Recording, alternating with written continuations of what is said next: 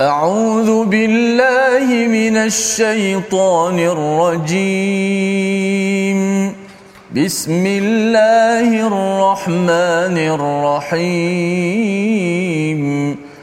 الحمد لله رب العالمين.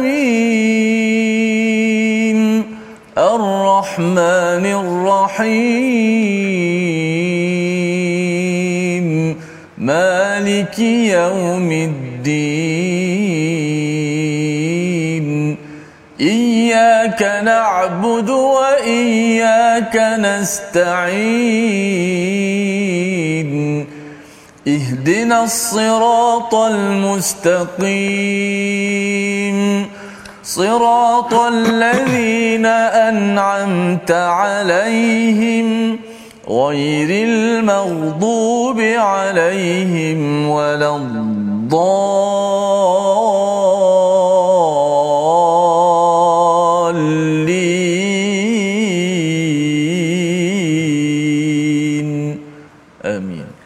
Assalamualaikum warahmatullahi wabarakatuh. Alhamdulillah wassalatu wassalamu ala Rasulillah wa ala alihi wa man wala syada la ilaha illallah syada Muhammadan abduhu wa rasuluh. Allahumma salli ala sayidina Muhammad wa ala alihi wa sahbihi ajma'in. Amma ba'du. Apa khabar tuan-tuan dan puan yang dirahmati Allah sekalian? Kita bertemu dalam My Quran Time baca faham amal pada hari ini. Alhamdulillah kita sudah pun selesai untuk mengulang kaji beberapa halaman pada minggu lepas dan pada hari ini kita ingin menjengah dan melawat surah baru ya kota baru di dalam al-Quran pada surah yang ke-33 iaitu surah Al-Ahzab dan pada hari ini kita bersama Al-Fadil Ustaz Tirmizi Ali. Apa khabar Ustaz?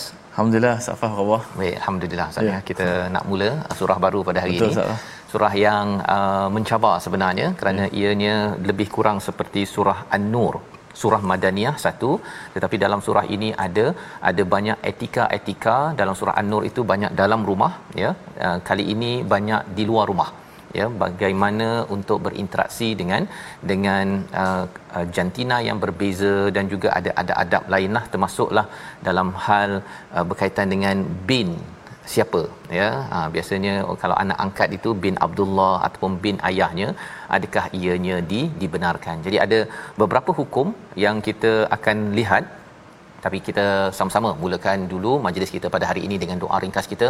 Subhanakala ilmalana illa ma 'allamtana innaka antal alimul hakim. Rabbi zidni ilma. Rabbi shrah li sadri wa yassir li amri wahlul 'uqdatam min lisani yafqahu qawli. Kita saksikan apakah ringkasan halaman 418 iaitu pada ayat yang pertama hingga ayat yang ketiga kita akan melihat kepada perintah untuk bertakwa kepada Allah Subhanahu Wa Taala ya mengikuti wahyu dan bertawakal ke kepada Allah Subhanahu Wa Taala.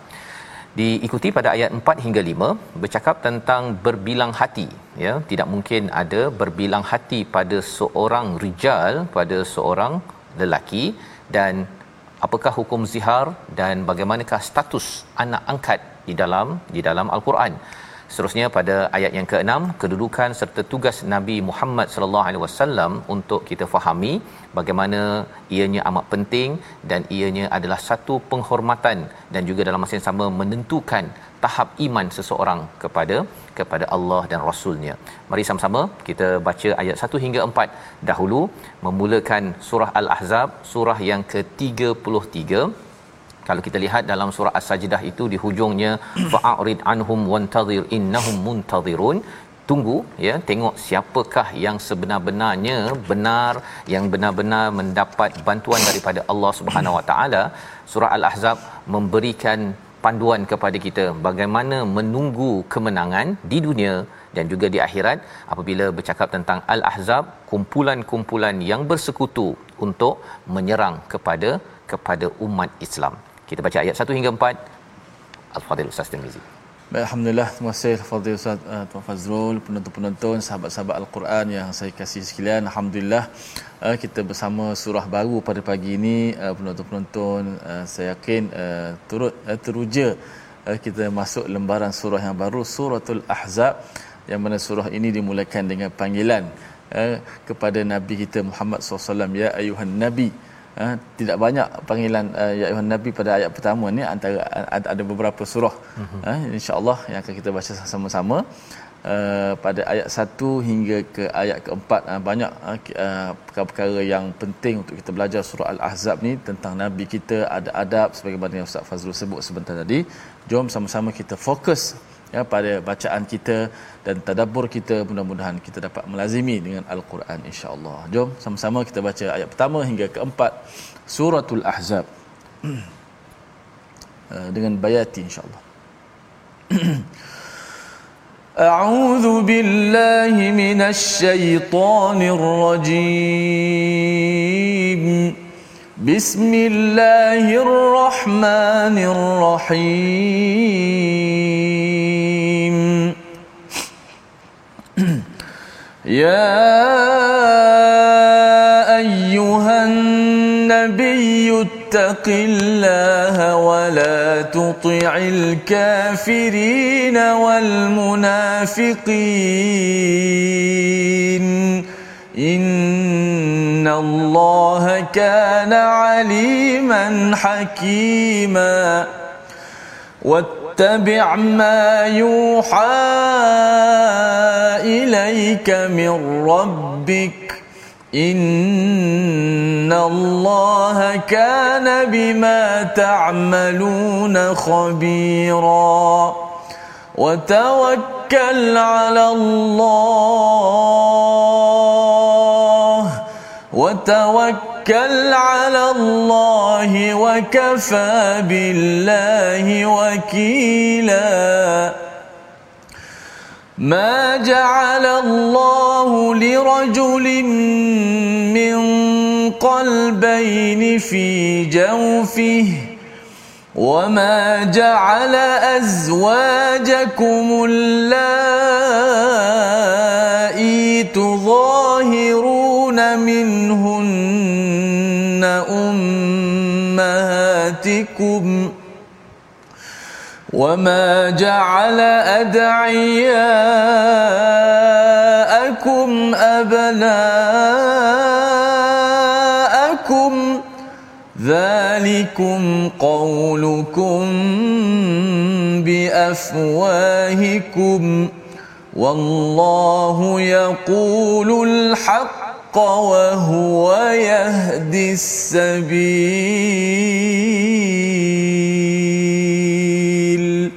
صدق الله العظيم Surah Al-Azim gitulah bacaan daripada ayat 1 hingga 4 daripada surah yang ke-33 surah Al-Ahzab untuk memulakan diskusi kita ataupun pembelajaran kita daripada surah Madaniyah ya Al-Ahzab maksudnya adalah daripada perkataan hizb iaitu kumpulan dan Al-Ahzab plural ataupun jamaknya kumpulan-kumpulan yang sedang bersekongkol dalam dalam menyerang kepada umat Islam dalam satu perang yang akan di kita belajar daripada surah ini. Bila kita cakap tentang perang sudah tentunya ia adalah satu perkara yang berlaku selepas Nabi berhijrah ke ke Madinah Ha, di sebelum sebelum daripada hijrah itu nabi tidak dibenarkan untuk berperang.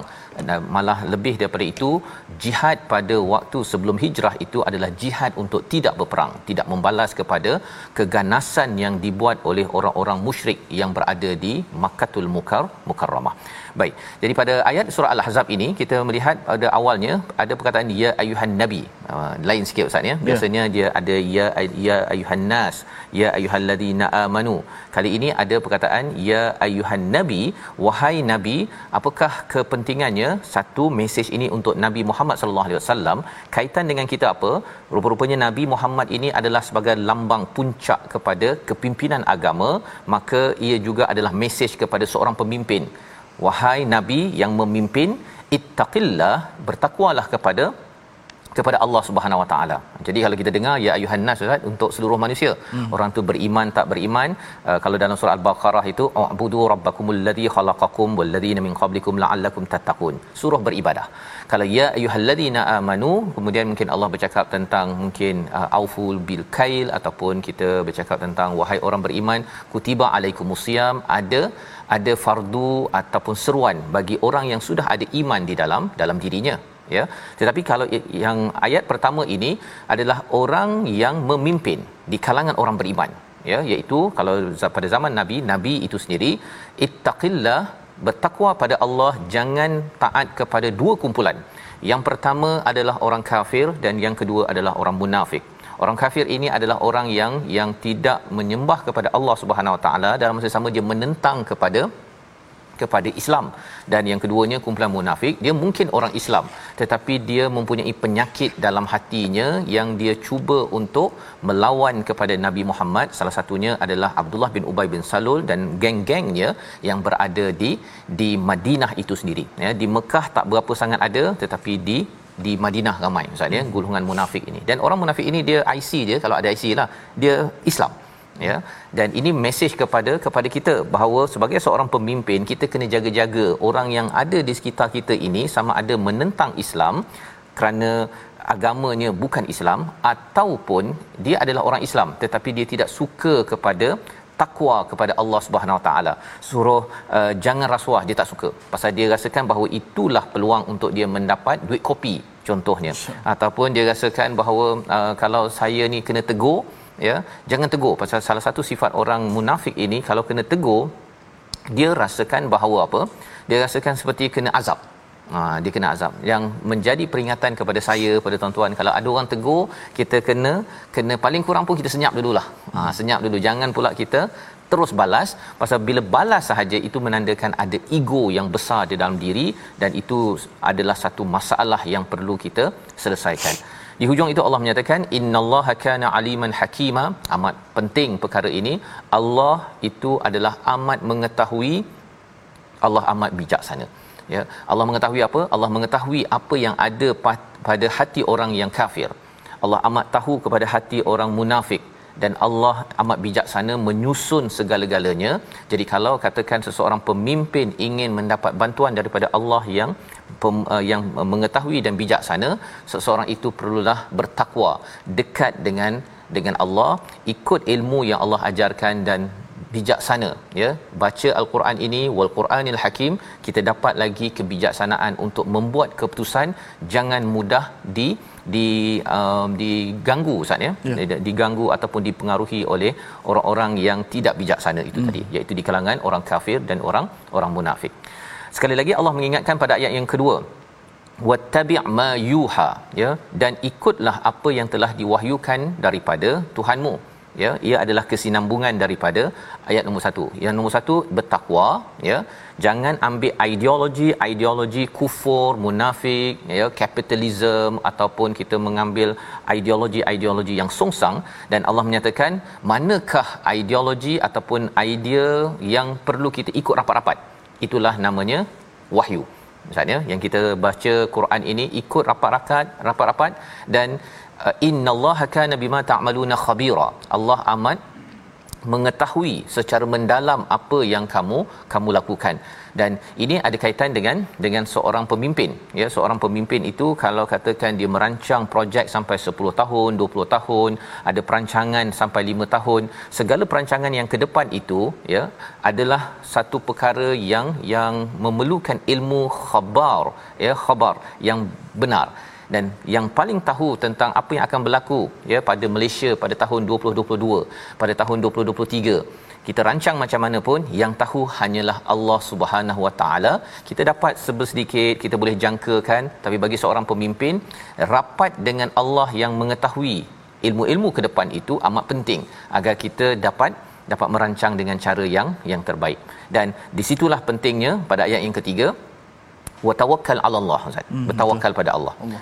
Bergantung pada Allah pasal bila rancang ekonomi contohnya kita rancang contohnya tahun 2021 Ustaz ya. Kita sendiri pun rancang-rancang tahun 2022 nak buat itu nak buat ini tapi rupa-rupanya ada banjir, ada ribut taufan ya, ada pula yang uh, ingatkan dekat Selangor rupanya berpindah pula ke Perak, berpindah ke negeri lain. Kita tak tahu ya. Di sinilah amat penting kita bertawakal bergantung kepada Allah. Apabila kita bergantung pada Allah ini kesannya ialah hati kita ini tetap berusaha. Tetap berusaha tetapi kita tidak bergantung kepada usaha kita ataupun bergantung kepada orang yang ada di sekeliling kita. Kita tak takut pada orang di sekeliling kita. Kita hanya takut pada Allah. Ya. Dan Allah dah bagi mesej rasanya tahun 2022 ni saatnya mesejnya banyak sangat banjirnya kalau kita sebelum ni ada covidnya kemudian angin terbang atap terbang apa macam-macamnya semua ini nak menunjukkan bahawa wakafa billahi wakila ada projek apa-apa perancangan apa-apa bagi seorang pemimpin cukuplah Allah ya cukuplah Allah sebagai tempat yang akan memelihara projek kita menjaga negara dan menjaga negeri negeri kita. Jadi tiga ayat ini sebagai satu satu pendedahan ataupun peringatan kepada pemimpin pada zaman nabi itu nabi sebagai pemimpin ya. Maka selepas itu pada ayat yang keempat kita nak baca sekali lagi agak panjang ustaz ya. Tapi menarik di sini disilahkan maja'alallahu lirajulim min qalbain Ha, Allah kata dalam diri seorang rajul hmm. ya dalam diri seorang rajul itu tidak ada qalbain. Ha, hmm. dia tak cakap lin nisa. Pasal dalam diri seorang wanita boleh tak ada dua hati ataupun dua jantung? Kita baca dahulu ayat yang keempat dan kita nak lihat rupa-rupanya ayat ini menjelaskan sangat sebagai satu amaran pada pemimpin jangan ada dua hati. Silakan ustaz apa yang maksud ya dua hati tu qalbain ya qalbain uh, dalam diri manusia uh, tidak ada dua hati apalah ap, apakah yang dimaksudkan dengan dua hati kita baca terlebih dahulu untuk kita dapat pencerahan yang lebih lanjut uh, daripada Ustaz Fazrul insya-Allah ayat keempat kita pasakkan sekali lagi auzubillahi minasyaitonir rajim ما جعل الله لرجل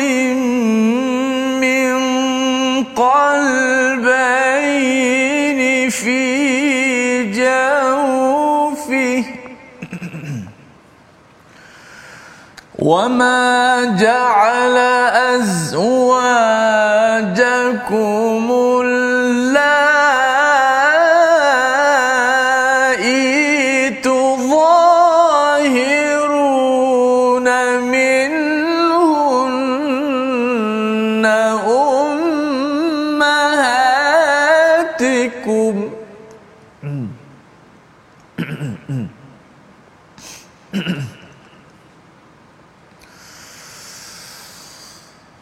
وما جاء وما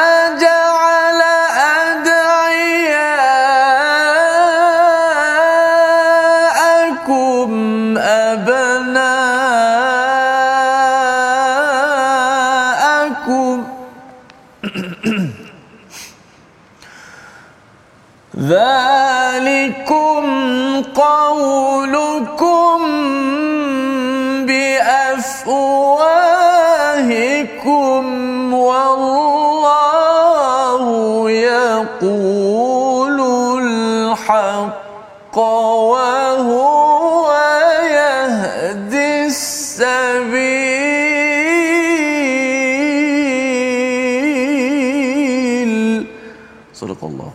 Surah Al-Azim kita bacaan ayat yang keempat. Allah tidak menjadikan bagi seorang seorang lelaki dua hati dalam rongganya dan dia tidak menjadikan isterinya yang kamu zihar sebagai ibumu dan dia tidak menjadikan anak angkatmu sebagai anak kandungmu. Yang demikian itu hanyalah perkataan di mulutmu sahaja. Allah mengatakan yang sebenarnya dan dia menunjukkan jalan yang benar. Ada beberapa poin di dalam ayat ini, ya. Yang pertama, bagi seorang lelaki li rajulin itu tidak ada qalbain ustaz ya. Maksudnya memanglah walau macam mana sekalipun dalam seorang lelaki itu tidak ada dua jantung ataupun dua hati fi jaufi jaufih ini adalah satu ruang uh, dalam badan lah ya. ustaz ya. Uh, bukan fi sadrih. Kalau sadrih itu hati kita memang hati satu je lah tetapi Allah menyatakan tidak ada dua qalbain ada dua maksud paling kurang. Satu ialah memang secara fizikalnya dalam diri seorang lelaki tidak akan ada dua jantung. Hmm. tapi dalam diri orang perempuan boleh ada dua jantung ustaz. Ya fi jaufih tu ruang rongga. Jadi kalau katakan uh, si isteri si uh, ibu mengandung dia ada dua jantung. Ya satu jantung maknya satu lagi jantung anak. anak dia. Jadi qalbain itu boleh ada pada diri seorang wanita. Tetapi lebih daripada itu maksud di sini ialah dalam diri seorang individu ia tidak ada qalbain kerana apa? Kerana qalbnya kalau sudah bergantung kepada Allah dia tidak akan bergantung kepada manusia. Dan kalau dia sudah bergantung kepada manusia maka dia sukar sukar untuk bergantung kepada kepada Allah. Dia kalau tenang dengan manusia, dia tidak akan tenang dengan Allah. Tapi kalau dia selalu tenang dengan Allah, maka dia dengan manusia tu dia rasakan bahawa it's okay, kan? Asalkan saya dapat baca Quran, saya dapat baca zikir, saya dapat berzikir, qalb saya ini akan tetap tenang dan tidak mungkin ianya dapat ditenangkan selain daripada mengingat kepada kepada Allah Subhanahu Wa Taala.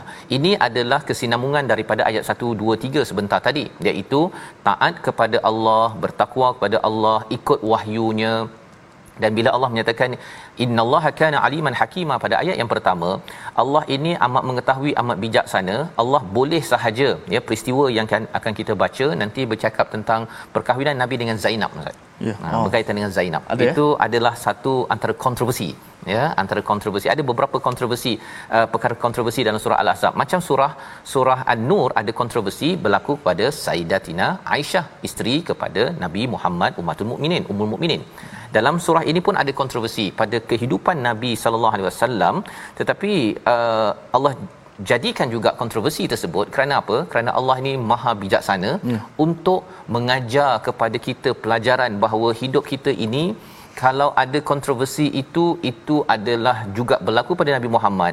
Tetapi bergantung kita nak kembali kepada Allah ataupun kita rasakan stres dan kita tidak mahu lagi kita rasa uh, berputus asa daripada daripada rahmat Allah Subhanahu wa taala. Jadi itu adalah perkara pertama. Wa ma ja'ala azwajukumul au azwajakumul la'i tudahiruna minhunna ummahatikum iaitu berkaitan dengan hukum zihar yang ada pada zaman dahulu bila seorang suami seorang lelaki dia tak suka pada isterinya dia cuba samakan dengan ibunya itu adalah tradisi Arab yang memang dicela di dalam Islam sehingga kan kalau kita tengok nanti dalam surah mujadalah uh, kita akan bertemu dengan uh, apakah hukuman bagi orang yang zihar iaitu satu membebaskan hamba sahaya ataupun memberi makan 60 orang miskin ataupun dua bulan puasa berturut-turut ya kerana ia adalah satu ke kesilapan dosa yang perlu ditebus sebenarnya. Hmm. Jadi uh, poinnya apa? Poinnya ialah tidak mungkin dalam diri seorang uh, isteri itu dia jadi dianggap sebagai seorang ibu. Itu juga tidak mungkin dua hati. Dia hanya satu hati saja. Dan Islam amat sensitif, amat tegas dalam dalam hubungan antara suami isteri. Kemudian apakah lagi? Wama ja'ala ad'iyaakum abnaakum. Isu anak angkat. Nah, anak angkat tetap anak angkat dia tidak jadi anak kandung kerana apa?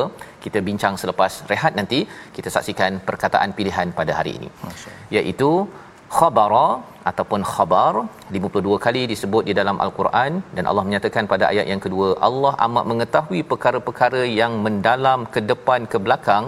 Nak menceritakan bagi seorang pemimpin kita perlu mengikut wahyu. Dengan wahyulah kita mampu menguruskan ke depan ke belakang ataupun apa yang telah berlaku tanpa wahyu kita akan terus gagal dalam menguruskan kepimpinan yang ada dalam dalam kehidupan kita. Kita berehat sebentar, kita akan sama-sama bincang isu salah satu nama yang dirakam dalam al-Quran Zaid ya bagaimana Zaid boleh timbul pula namanya di dalam al-Quran My Quran Time baca faham aman insya-Allah. Insya-Allah.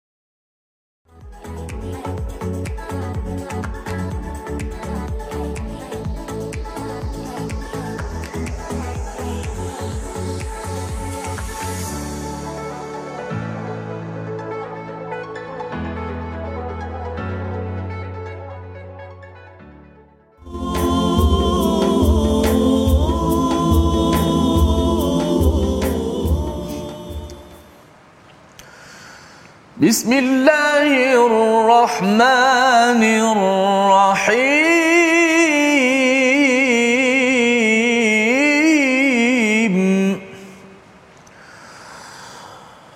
يا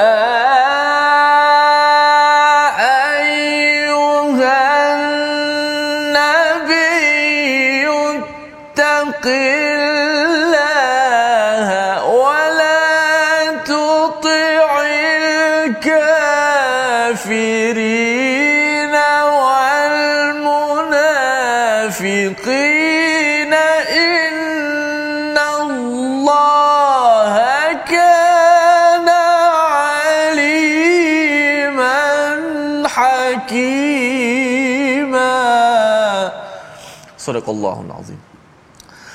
Wahai, wahai Nabi, bertakwalah kepada Allah dan janganlah engkau menuruti keinginan orang-orang kafir dan orang-orang munafik.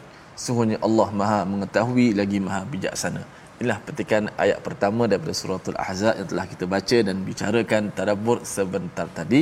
Mudah-mudahan menjadi pengajaran berguna kepada kita untuk sentiasa bertakwa kepada Allah dan taati akan perintah Allah dan Rasul. Kita tidak mengikut hawa nafsu, tidak mengikut uh, telunjuk uh, orang-orang yang uh, menyimpang kepada jalan Allah Subhanahu wa taala. Alhamdulillah sahabat-sahabat, sebelum kita nak meneruskan lagi uh, sebagaimana yang disebutkan oleh Ustaz Fazul sebentar tadi satu nama yang diangkat tiba-tiba baik kita curi masa sedikit ambil masa sedikit untuk tajwid uh, sedikit saja itu kita nak ulang kaji pada ayat walakin ma ta'ammadat qulubukum ayat yang kelima kita lihat di slide kita apakah hukum yang kita pilih pada kali ini hukum idgham ma'al gunnah ah idgham ma'al gunnah ni satu hukum yang biasa dah kita belajar dah uh, sejak kecil lagi. Idgham idgham. Ha tok guru kita kata makcik-makcik kan. Ustazah-ustazah kita idgham bacaan idgham. Apa idgham tu? Idgham sebagaimana yang kita belajar memasukkan ha, sesuatu ke dalam sesuatu masukkan huruf mati ke dalam huruf yang berbaris selepas itu. Dalam konteks idgham al gunnah ini contoh dalam surah al-ahzab iaitu ayat kelima hujung ayat kelima. Walakim ma ta'ammadat qulubukum. Dia suruh bacaan dia sangat mudah kerana ia berkaitan nun mati bertemu dengan mim. Nun bertemu dengan huruf mim. Yang mana huruf nun dan mim ni memang dah uh, dia satu sekali dia punya corong iaitu corong gunnah. Tidak boleh disebut huruf nun dan mim melainkan mesti berlaku uh, gunnah di hidung. Nun dan mim walaupun makhrajnya berbeza nun hujung lidah mim mulut. Tapi bila sebut nun dan mim mesti lalu ke hidung dia punya saluran ataupun gunnah itu. Maka terus masukkan sahaja. Walakin asalnya nun mati. Walakin jumpa dengan mim nun tu masuk dalam mim. Walakin tutup mulut terus. Senang walakin ma ta'ammadat qulubukum. Bayangkan kalau kita kena baca dengan izhar di sini Ustaz Fahad walakin ma oh payah dan kata Quran eh, Arab pun tak bercakap macam keadaan Arab pun tak bercakap macam tu. Payah. Kalau kita nak kena baca dengan izhar kat sini kan. Walakin ma Allah payah. Jadi uh, Quran juga bagaimana rahmatnya bacaan tu memudahkan kita. Wala daripada ki tu terus pindah kepada mim. Walakimma kan senang? Hanya kita memanjangkan gunnah masuk uh, dalam hidung kita walakimma ta'ammadat qulubukum begitulah wallahu alam safas Baik, terima kasih ucapkan pada Ustaz Tir. Idram Ma'al Gunah Ustaz ya, mm-hmm. memudahkan urusan mm. nak baca. Kalau tidak yeah. kita, yeah. terutama kalau orang yang sakit mulut ke kan, Aha. kalau dah ada ulcer ke apa ke ataupun sakit tekak, nak walakin ma pula Aha. tu, wah mencabar nak baca begitu. Tapi alhamdulillah Allah mudahkan dengan ada idram ma'al gunnah ya. Uh, kemudahan-kemudahan itu tapi masih lagi kena ada ilmu Ustaz ya. Yeah. sama juga apa yang kita sedang ikuti surah al-ahzab ini Allah nak mudahkan urusan ya. Tetapi salah satu isu dalam ayat yang keempat ini adalah wama ja'ala ad'iyaakum abnaakum. Jangan kamu menjadikan anak angkat kamu sebagai anak kambung uh, anak kandung anak kampung anak kandung kamu. Apa maksudnya? Ialah dalam peristiwa ini adalah ada seorang yang bernama Zaid ya Zaid yang dibinkan kepada bin Muhammad ya anak angkat kepada Nabi Muhammad sallallahu alaihi wasallam bukan anak kandung tapi anak anak angkat. Jadi Allah menyatakan dah biasa ustaz ya uh, Zaid ini dikenali Zaid bin Muhammad Zaid bin Muhammad Zaid bin Muhammad tapi bila datang ayat ini Allah kata jangan dijadikan anak angkat sebagai anak kandung. Jadi Zaid bin Muhammad itu kena tukar balik kepada Zaid bin bin Harithah ya bagi seorang anak bagi seorang anak dah biasa dah ini ayah saya ayah saya ayah saya. Tapi kemudian kena tukar nama. Kalau dekat sekolah itu cikgu tanya mengapa kena tukar nama? Ha kan? Bagi seorang anak akhirnya tengok namanya Zaid bin Haritha yeah. berbanding dengan Fatimah binti Muhammad. Hmm. kata eh ini bukan ayah kamu kan ini bukan ayah kamu. Dan ia memberi kesan kepada anak memberi kesan kepada si ayah itu sendiri. Ya bukan suka bukan mudah untuk menukar nama. Kerana di sebalik nama ha di sebalik nama itu bukan sekadar nama. Tapi ada hak ustaz. Ya kalau nak kahwin ke kalau harta pusaka ke kalau Zaid bin Haritha harta nabi kalau ada nabi ada harta lah tak dapat Okay. Ha, tak dapat kan. Jadi anak angkat adalah anak angkat. Sayang macam mana jaga Betul. waktu kecil sekalipun tapi bila katakan bab uh, harta pusaka apa lagi dia berkaitan dengan uh, tempatnya di dalam masyarakat, tempatnya dalam keluarga dari segi auratnya dia hmm. tak sama ya. Betul. Dia bukan adik-beradik dengan Fatimah, anak hmm. kepada Nabi Muhammad sallallahu alaihi wasallam. Jadi ada banyak kesan daripada nama daripada nama ya. Dan so. ini yang dinyatakan zalikum qaulukum bi afwahikum kamu cakap menggunakan mulut kamu saja tetapi Allah kata apa?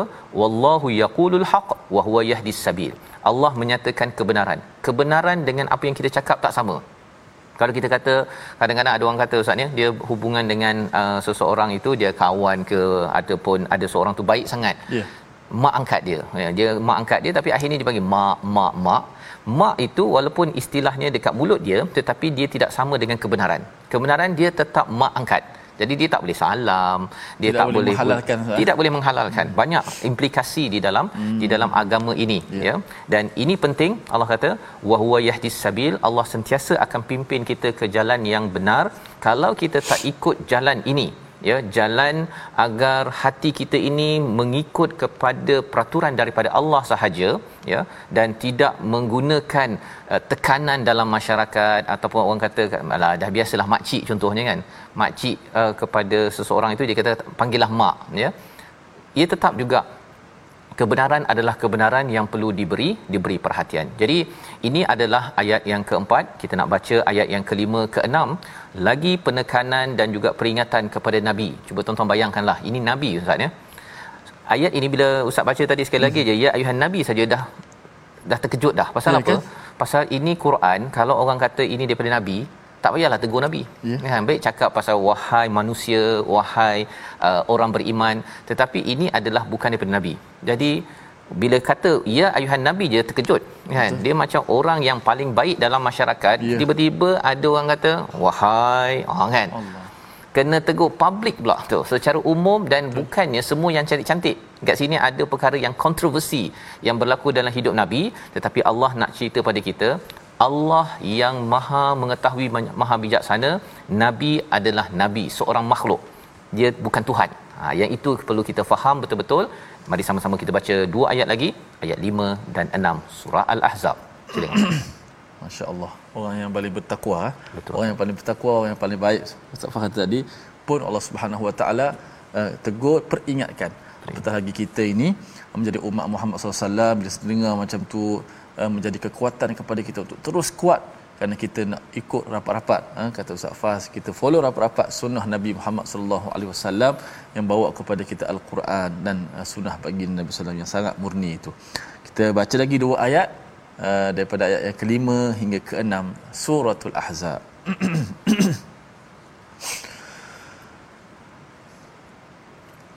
أعوذ بالله من الشيطان الرجيم بسم الله الرحمن الرحيم. ادعوهم لآبائهم هو أقسط عند الله.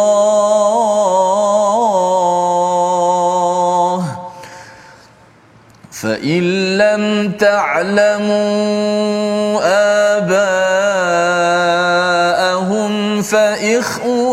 فإخوانكم في الدين ومواليكم وليس عليكم جناح فيما أخطأتم به ولكن ما تعمدت قلوبكم وكان الله غفورا رحيما. النبي أولى بالمؤمنين من أنفسهم وأزواجه امهاتهم واولو الارحام بعضهم اولى ببعض في كتاب الله من المؤمنين والمهاجرين الا إلا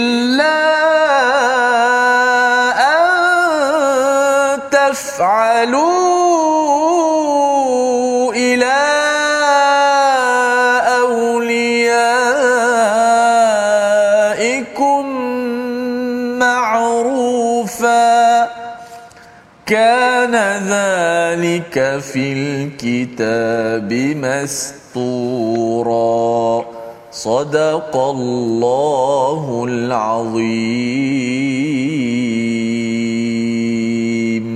Surah Al-Azim itulah bacaan dua ayat daripada ayat 5 hingga 6 daripada surah Al-Ahzab dan di awal itu ustaznya ada perkataan yang dia ada alif dal ain waw tu kan dia baca macam mana tu dia a ke u ke ah, i ke okay, okay. ha itu nak pastikan yeah, kita betul. beri perhatian hmm. agar jangan tersilap pula ya macam mana tu Ustaz silakan ah, sini kita, kita baca dengan u dibagi uh, dalam kategori hamzah wasal hmm. hamzah wasal ialah alif yang atas itu ada kepala huruf sad. Ha, atas tu dia ada kepala huruf sad yang dibuang ekor tu. Ha, diletak tu supaya menandakan itu adalah hamzah wasal. Hamzah wasal dia tidak ada baris. Hmm. dalam Quran tidak ada baris. Maka bila kita nak baca kita yang kena tentukan baris. Bukan maksud tentu bukan kita suka-sukalah. Dengan maksud uh, ikut kaedah dia. Uh, maka hamzah wasal ni kalau kita nak mulakan dia baru dia ada baris. Kita nak mulakan pada hamzah wasal barulah dia menerima baris. Uh, maka uh, di sini uh, hamzah wasal dibariskan dengan baris depan. Sebab dia adalah kata kata fa'il ataupun kata perbuatan. Maka boleh uh, kita tengok uh, huruf ketiga. Huruf ketiga di sini yang pertama hamzah wasal. Yang kedua huruf dal. Yang ketiga huruf ain, ain. maka huruf ain bagi depan maka hamzah wasal juga turut bagi depan, bagi depan.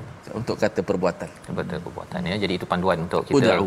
memulakan ayat yang kelima ini yang maksudnya panggillah liabaihim dengan nama bapa mereka huwa aqsatu indallah itu adalah lebih adil. Allah tak cakap ya'dilu ataupun adalu di sini adil tapi Allah menggunakan perkataan qasata ataupun aqsatu iaitu adil yang amat-amat adil Ustaz ya. Amat terperinci. Hmm. Allah perincikan dengan kekalkan nama Zaid bin Harithah ya salah seorang sahabat.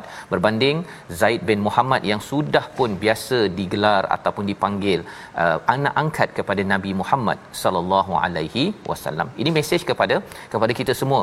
Kerana surah al-ahzab ini ada banyak peraturan walaupun kita kita mungkin rasakan bahawa ia payah tetapi ia ada ada hikmah yang tersendiri. Allah ini aliman hakima Allah ada hikmah. Dan hikmahnya apa? Sudah tentu yang kita bincangkan sebentar tadi iaitu berkaitan dengan tempatnya dalam masyarakat ya tentang uh, tempatnya dalam keluarga tentang aurat ya tentang bagaimana bercakap bagaimana uh, berinteraksi dan juga sudah tentu ada kaitan dengan harta pusaka tentang hak-hak di dalam di dalam kehidupan jadi kaedah bagi anak angkat ini perlu guna nama ayah yang original. Ha, yang asal. Dan malah kadang-kadang ada orang ditukar kepada Abdullah pun ustaz ya. Itu mengelirukan. Pasal apa? Pasal bila dia letakkan nama Abdullah siapa Abdullah itu? Ya ha, hmm. kecuali kalau susah sangat nak cari nama ayahnya ya terutama kalau katakan seorang anak itu tidak diketahui ayahnya nama siapa baru dibenarkan. Ini adalah diskusi fiqah ya kita tak pergi lebih jauh. Tetapi ia perlu diberi perhatian kalau tuan-tuan ada anak angkat rasanya uh, sayang ataupun nak menjaga kepada anak yatim di dalam rumah ataupun kita mungkin kata bahawa saya nak ambil lah seseorang daripada kecil bibi pasal saya tidak ada anak maka anak angkat itu tetap anak angkat walaupun di dibesarkan daripada kecil kita tukar namanya kepada nama si ayah untuk mengelakkan dia rasa uh, kecewa di ha-, kemudian hari. Tetapi jangan sampai kita pula kecewa di hadapan Allah satu hari hari nanti. Fa illam ta'lamu jika kamu tidak mengetahui abaahum tak tahu ayahnya fa ikhwanukum fid din wa mawalikum. Iaitu uh, panggillah mereka ini sebagai saudara kamu dalam agama dan jaga ya sebagai anak angkat. Jadi kekalkan dia sebagai namanya yang ada sebagai anak angkat seperti mana yang kita belajar dalam ayat yang keempat jangan ditukar namanya kepada kepada nama si ayah angkat itu sendiri kerana ia akan merosakkan ya uh, hukuman ataupun peraturan-peraturan yang yang ada.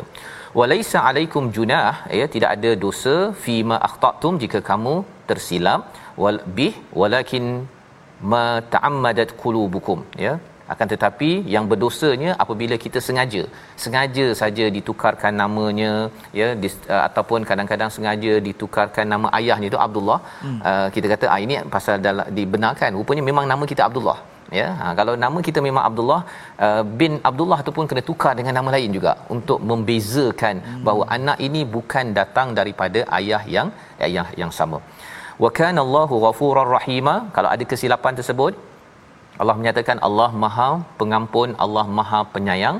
Dan ini menandakan bahawa kesilapan dalam meletak nama ini adalah satu perkara yang perlukan perlu kita mohon ampun pada Allah Subhanahu Wa Taala pasal kesannya panjang kesannya panjang. Bila cakap tentang harta pusaka lah ustaz ya. Hmm. harta pusaka ni dia punya isunya panjang. Betul. Ya ada satu satu orang ni dia kata dia uh, ayahnya ini ketika sakit cakap tolong jaga dia nanti uh, siapa yang jaga dia nama uh, akan diberi tanah. Ha dia beri tanah. Jadi tukar nama. Hmm. tukar nama. Jadi uh, rupa-rupanya uh, yang jaga si ayahnya ini bukan seorang adik-beradiknya ada 3 4 orang. Jaga yang ni jaga setahun yang ini jaga setahun yang jaga 9 bulan dan sebagainya. Jadi yang tukar nama tu akhirnya dia kata bahawa saya layak mendapat tanah tersebut. Adik-adik lain semua tak dapat yang dah jaga setahun dua tahun tak dapat. Pasal dia jaga sampai mati kan? Sampai mati. Tetapi yang ini adalah satu isu ya perlukan pencerahan daripada pejabat agama daripada ustaz untuk memastikan adakah boleh ambil semua ataupun yang jaga sampai meninggal ayahnya tadi itu makan harta harta pusaka Ha, pasal kalau dia makan, dia uh, pindahkan lagi kepada anaknya, anaknya dan makan makan makan bergenerasi akan makan harta harta pusaka. Jadi itu sebabnya mengapa nama ini ya, sama ada nama dalam kes ini adalah nama anak angkat tetapi menukar nama tanah pada waktu hidup itu ya biasalah ayah kadang-kadang dia dah tak tak dapat fikir dengan bagus akhirnya dia memberi kesan kepada menjaga daripada termakan perkara yang yang haram ayat yang ke-6 kita nak baca sekali lagi an-nabi aula bil mu'minina min anfusihim. Ini adalah bagaimana hubungan kita dengan nabi yang perlu kita jelas dan ini adalah satu penjelasan kepada orang munafik ustaz ya. Mm-hmm. Kalau ada orang yang tak terima ayat 6 ini maksudnya dia ada masalah isu dalam hatinya keimanan pada Allah Subhanahu Wa Taala. Kita baca sekali lagi ayat 6 sama Ustaz Tirmizi. Auzubillahi minasyaitanir rajim. Bismillahirrahmanirrahim. النبي أولى بالمؤمنين من أنفسهم.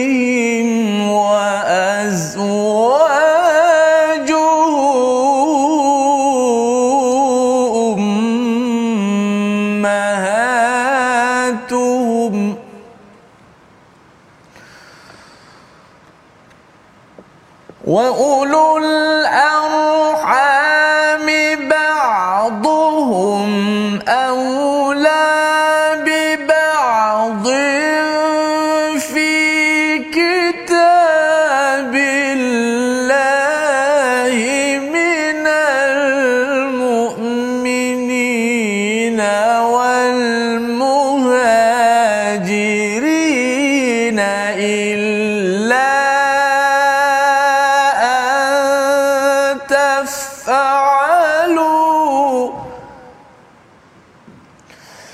إلا